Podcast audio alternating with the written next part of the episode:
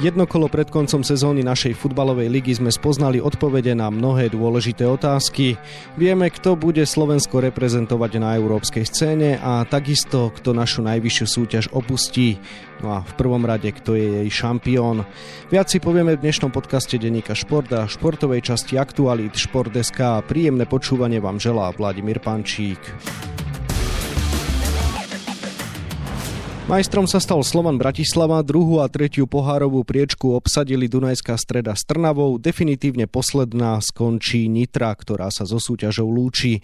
Do týchto táborov sa pozriem s kolegom z denníka Šport Miroslavom Hašanom, ktorému želám pekný deň. Pekný deň. Miro, prekvapil ťa niektorý zo spomenutých tímov a teda priečka, na ktorú napokon dosiahli, sú na svojich pozíciách zaslúžené? Vzhľadom na posledný vývoj udalosti nie, ale treba povedať pravdu, že málo kto čakal Trnavu na treťom mieste po jeseni, takže Trnava je a treba povedať, že príjemným prekvapením. Dvakrát vyhrala nad Slovanom, zaistila si teda už pohárovú Európu, spravila to netradičným štýlom, takým aj trnavským, s veľkým nasadením pressingom a aktivitou v súbojoch, ale aj futbalovosťou, takže Trnave treba len palec hore dať. K Trnave sa určite ešte dostaneme, ale patrí sa začať majstrom. Slovan Bratislava spečatil prvenstvo v lige víťazstvom 4-0 v Zlatých Moravciach.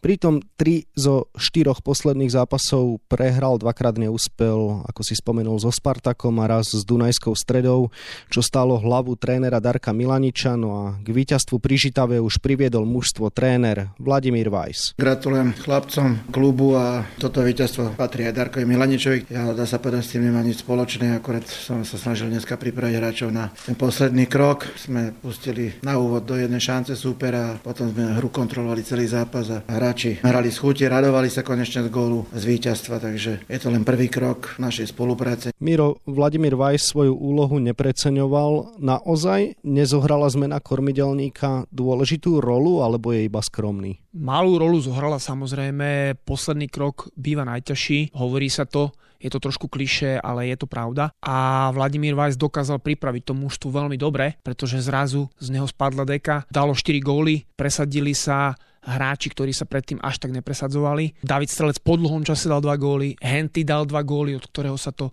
už hádam ani nečakalo, takže zohral svoju rolu a na druhej strane ale veľmi správne, veľmi aj diplomaticky, ale popravde povedal, že on bol len na konci tejto cesty, tak prečo by si mal prisvojovať zásluhy, ktoré mu nepatria. Vladimír Vajs to nikdy nerobil a prečo by si mal začínať teraz, keď prišiel do Slovana plniť iné úlohy a s inou víziou na dlhý čas. Spomenul si dvojgólový prínos Davida Strelca a tak dajme slovo aj jemu. Myslím si, že to bolo viacej v hlavách a už si museli vážne vstúpiť do svedomia a všetci tam odovzdať maximum dneska. To konečne dobojovali a sme majstri tretíkrát za sebou, čo je myslím si, že úžasné. Ale je to určite aj zásluha Darka Milaniča, ktorý s nami bol väčšinu sezóny, aj Jana Kozáka vlastne, takže tak. Miro, nielen David Strelec hral v posledných zápasoch veľmi zle a sám spomenul to vstúpenie si do hlav. Čím to je, že viacerí hráči sa naozaj zdvihli práve teraz? No ono je to dlhodobý proces, lebo nedá sa povedať podľa mňa, že by proti Dunajskej to bolo o tom,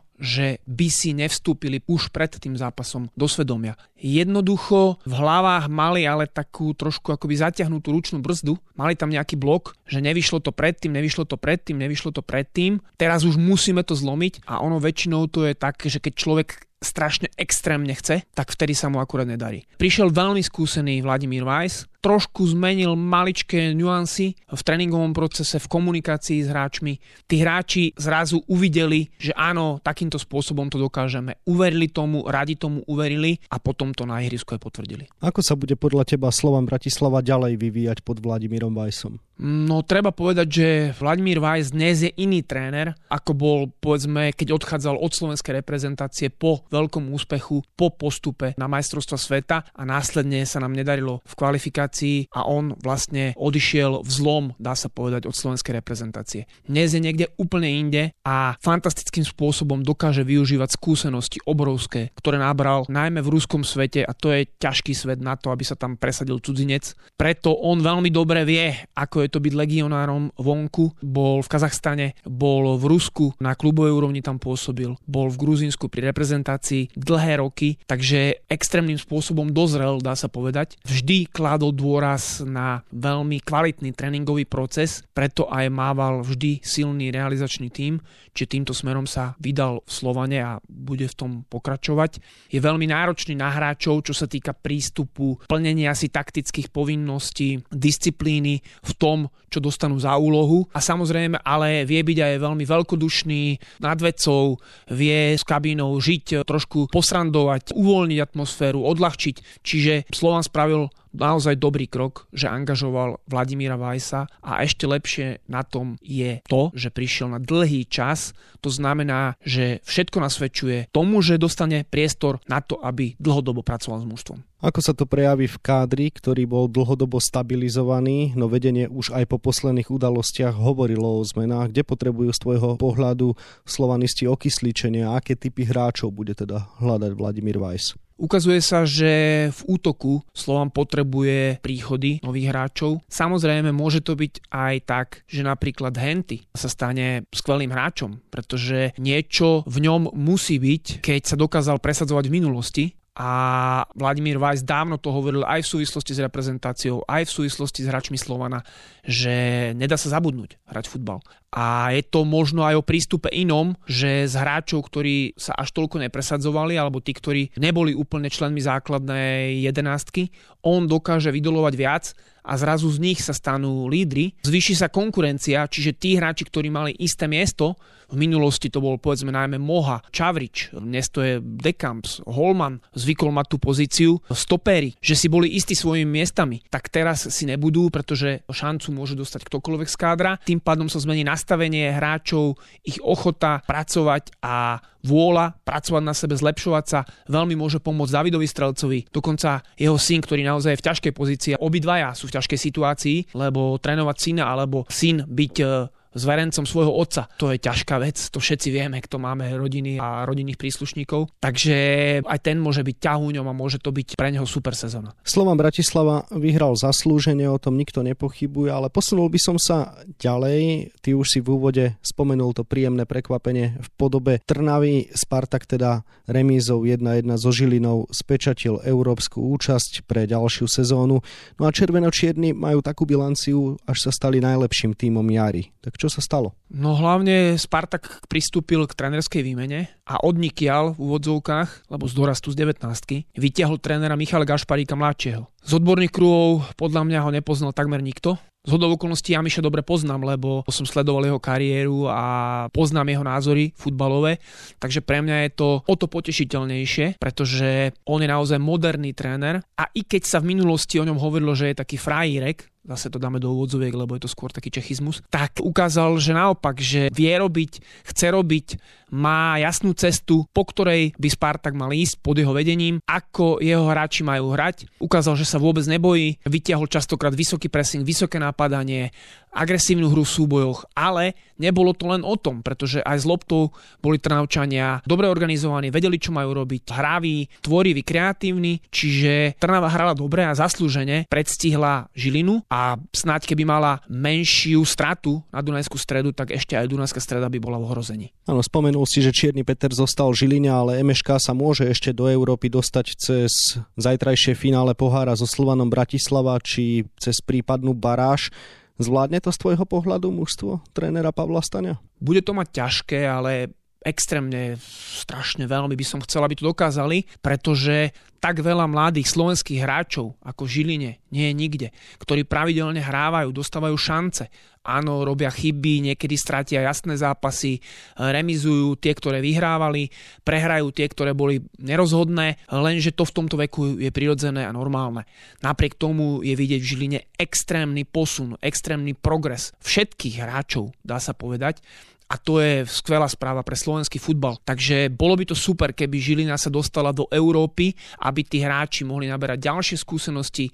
Znova sú tam ďalší mladí, ktorí teraz naskočili 17, 18 do ligy, naposledy teraz proti Spartaku na Jambora bola penalta. Proste v Žiline týmto smerom dlhodobo chceli ísť, teraz sa im to darí a tí hráči sa budú zlepšovať, pretože sú výborne trénovaní, majú výborný tréningový proces. Pavol Staňo je veľmi nádejný slovenský tréner, z novej generácie, takisto ako Michal Gašparík, takže je tam strašne veľa pozitív. Isté, nájdu sa samozrejme aj negatíva, ale tie sú takým prirodzeným sprievodným javom. Poďme k ním predsa len. Pozrime sa teda na ten opačný pol tabuľky. Ligu definitívne opúšťa Nitra. Jej kapitán Erik Jendrišek po prehre 0-2 v Ružomberku, ktorá teda znamenala zostup, povedal. Je to veľké sklamanie, ale už pred zápasom sme, dá sa povedať, boli obidvoma nohami v druhej lige. Už tam bola fakt len taká iskierka nádeje a udiali sa tam veci, ktoré sa udiali samozrejme s príchodom Nemcov, odchodom Nemcov a tak ďalej. Takže asi predpokladané vyústenie celej tej situácie, čo sa v Nitre deje dlhodobo. Ako vnímaš slova kapitána mužstva, keď takto zaznejú bezprostredne po zostupe? V súvislosti s Nitrou so smutkom v srdci, lebo Nitra naozaj je bola presnejšie baštou slovenského futbalu. Vyrastlo tam množstvo, množstvo fantastických hráčov a človeku je potom smutno pri srdci, keď vidí, čo sa tam deje teraz ale ako to aj Erik Jendrišek povedal, bolo to logické vyústenie všetkých vecí a skutočností, ktoré sa tam stali, ktoré my ani presne nevieme, lebo nevidíme úplne dovnútra, ale už to, čo vidíme, z toho už človeku prichádza trošku nevoľno, pretože nemá to nič spoločné so serióznym prístupom, nemá to nič spoločné aspoň so základnou víziou, ako by ten klub mal pokračovať. A pre mňa dnes je Nitra žiaľ Bohu klub, ktorý si nezaslúži dostať licenciu ani pre druhú ligu, pretože čo tam bolo všetko možné v súvislosti s majiteľskými pomermi, s neplatením peňazí, hráčom, zamestnancom, ja neviem komu všetkému Nitra dlží dnes, tak jednoducho, žiaľ Bohu, v slovenskom futbale by sme nemali pripustiť, aby sa takéto veci diali, aby sme ich legitimizovali nejakým spôsobom, že jasné, nemusíte platiť, môžete podvádzať, môžete klamať doprava, doľava, a napriek tomu bez problémov dostanete licenciu. Druhá liga takisto je profesionálna súťaž, takže mali by tam byť kluby, ktoré profesionálne sa správajú a profesionálne sú vedené a to dnes Nitra nie je, žiaľ Bohu. V lige ju nahradí Liptovský Mikuláš, klub z Horného Liptova postúpil medzi elitu premiérovo. Hrať bude svoje domáce zápasy v Poprade, v lige prvýkrát zažijeme Liptovské derby, tak ako vnímaš počin Mikulášanov a môžu znamenať aj určitý prínos pre ligu? Na jednej strane obrovský klobúk dole, poklona veľká, čo dokázali v Mikuláši, ako sa zomkli, akým spôsobom sa dokázali vlastne prepracovať cez Banskú Bystricu na prvé miesto a ako prešli tou súťažou. Fakt, klobúk dolu. Na druhej strane tie podmienky v Mikuláši takisto majú veľmi ďaleko od profesionálnych. Zase prichádza klub, ktorý bude hrať v inom meste, na inom štadióne. Ja neviem, aký je široký káder Liptovského Mikuláša, pretože na pohár so Slovanom, a neviem, či bolo 15 hráčov na súpiske, nepamätám si to presne, ale to bolo štvrtfinále v Kapu, tak je to také netradičné. Vždy samozrejme ten nováčikovský elán prinesie takú iskru do súťaže. Na druhej strane potom, keď vyprchá a bude tá porcia zápasov veľká a budú to náročné zápasy vo veľa vyššom tempe hrané ako v druhej lige, tak trošku mám obavy, pretože samozrejme z Mikuláša môžu nejakí hráči odísť, lebo hovorím, nie som si úplne istý tým, že všetci majú profesionálne zmluvy a tí, čo majú kvalitu, môže ich samozrejme konkurencia nejako prelenáriť. Na druhej strane ešte nemyslím si, že sa budú hrnúť hráči do Liptovského Mikuláša hrať za povedzme malé peniaze relatívne, takže pre mňa je to také s otáznikom, pokiaľ všetko bude tak, ako by malo byť, na profesionálnej úrovni, tak potom je to super, bude to prínos. Težme sa na Litovské derby, težme sa na to, že Mikuláš e, donesie zväčšené nasadenie, také pobláznenie toho okolia, regiónu a fanúšikovia, že sa vrátia, že budú môcť, ja neviem, privítať Slovan, Dunajskú stredu, Trnavu, že to bude skvelá oslava futbalu, bolo by to fajn. Zostáva nám ešte rozlusknúť to, kto sa predstaví v baráži o udržanie sa v súboji s druhým tímom druhej ligy, čo bude teda Banská Bystrica, čo bol hlavný ašpirant na priamy postup. 11. v prvej lige sú aktuálne Michalovce, ale hotovo ešte nemajú ani v Senici a v Žiari nad Hronom. Michalovce hrajú v Nitre, Senica na trávniku Serede a po Hrone hostí Ružomberok, tak kto sa bude musieť ešte pobiť o tú ligovú príslušnosť z tvojho pohľadu? Pobiť sa musia všetci, pretože nikde nie je napísané, že Senica vyhra v Seredi a Sereď už sa hovorilo, že jednoznačne prehra v Michalovciach a bola blízko k víťazstvu. Nakoniec domáci zachraňovali aspoň bod. Takže Michalovce idú do Nitry, ktorá je podľa mňa rozvrátená úplne, preto sa dá očakávať, že Michalovce vyhrajú. Tým pádom musí minimálne bod získať pohronie. A to proti Ružomberku vôbec nebude jednoduché, pretože Ružomberok je rozbehnutý. Podľa mňa chce ísť na 7. miesto, aby mohol bojovať o Európu, aj keď ten boj bude veľmi ťažký, pretože dvakrát vyhral vonku. V prípade, že by teda postupil cez Žilinu, a to samozrejme v prípade, že Žilina neúspeje vo finále slovenského pohára, pretože ak by sa jej to podarilo, tak potom žiadna baráž nebude. No ale späť k tomu čiernemu Petrovi, čiže pre mňa, napriek tomu, že som to nepripomínal, pripúšťal, dnes vyzerá najviac v ohrození pohronie, pretože musí doma bodovať s Ružomberkom a to vidím, že to nebude vôbec jednoduché. A Senica si myslím, že napokon úspeje v Seredi, lebo predsa len Sered už je zachránená už druhý týždeň, udrža tú koncentráciu hráčov, navyše nemá veľmi široký káder, už sa o slovo budú hlásiť aj zranenia, únava a tak ďalej, čiže myslím si, že Senica to zvládne. A Michalovce musia urobiť to povinné, že vyhrajú v Nitre. A keď vyhrajú, budú čakať na tento dvojzápas zápas a ja si napokon myslím, že sa môže stať, že pohronie ktoré vyzeralo na začiatku jarnej časti veľmi dobre. Teraz sa podkýna pochodník, tak povediac, bod po bode si pripisuje iba na svoje konto, čo je málo, tak dnes vidím, že pohronie je námočené výrazným spôsobom.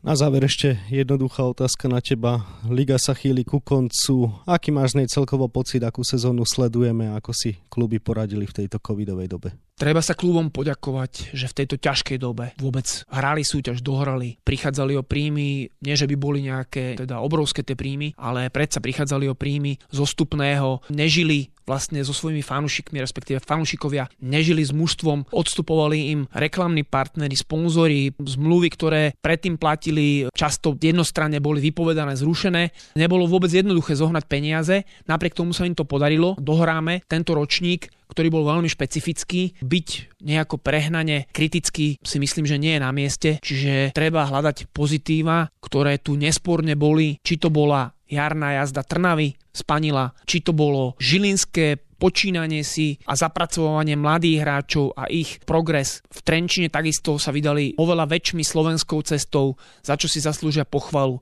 V Trenčine takisto vidím nádej, že ide správnym smerom. Potvrdil to v posledných zápasoch. Ukázalo sa, že tréner z Belgická v Reven bola chyba a že máme tu na Slovensku lepších, ktorým len treba dať šancu, tak im ju dajme, pretože Gula a Ševela vzýšli takisto z ničoho a dnes hovorím Gašparík so Staňom sú noví pokračovatelia trenerskej školy slovenskej, takže hľadajme a nachádzajme nových slovenských trénerov. Težme sa z maličkosti, pretože aj tie vedia byť pekné a v slovenskom futbole ich bolo veľa. Veľa mladých hráčov sa predstavilo, veľa mladých hráčov sa zlepšilo a tým pádom sa ukazuje, že smerom do budúcnosti sa nemusíme úplne obávať, ale bolo by fajn, keby sme vo vedení slovenského futbalu pritvrdili smerom k profesionalite, k profesionalizácii a k tomu, aby vždy každý začínal sám od seba a urobil maximum, čo je v jeho silách preto, aby sa v tom úseku zlepšil a tým pádom sa zlepšie aj celý slovenský futbal. Toľko môj kolega z denníka Šport Miroslav Hašan, ktorému ďakujem za rozhovor a želám ešte pekný deň. Pekný deň. V futbalovej lige sa viac venujeme nielen na webe Športdeska, ale takisto v denníku Šport. V jeho dnešnom vydaní nájdete aj tieto témy. Futbal je naša práca, dostávame zaň výplatu a hráme ho aj pre peniaze, ale naša najväčšia motivácia sú fanúšikovia, povedal okrem iného v rozhovore kola kapitán staronového ligového šampióna Slovana Bratislava Vasil Božikov. Popri playoff sa dohráva základná časť NHL, pričom Calgary vyhralo vo Vancouveri 6-5 po predlžení. Premiéru v tejto súťaži absolvoval vo víťaznom týme hostí mladý slovenský útočník Adam Ružička. Ako bol s ňou spokojný? Nedohodli sme sa na peniazoch, klub mi oznámil, že mi nemôže dať toľko, koľko som chcel, priznal odchádzajúci brankár Igor Čuprina, ktorý sa výraznou mierou zaslúžil o 16. titul majstra Slovenska prešovských hádzanárov. No a na 28 stranách je toho samozrejme oveľa viac. Scenár dnešného podcastu sme naplnili a zostáva nám sa už iba rozlúčiť. Ešte pekný deň vám od mikrofónu želá Vladimír Pančík.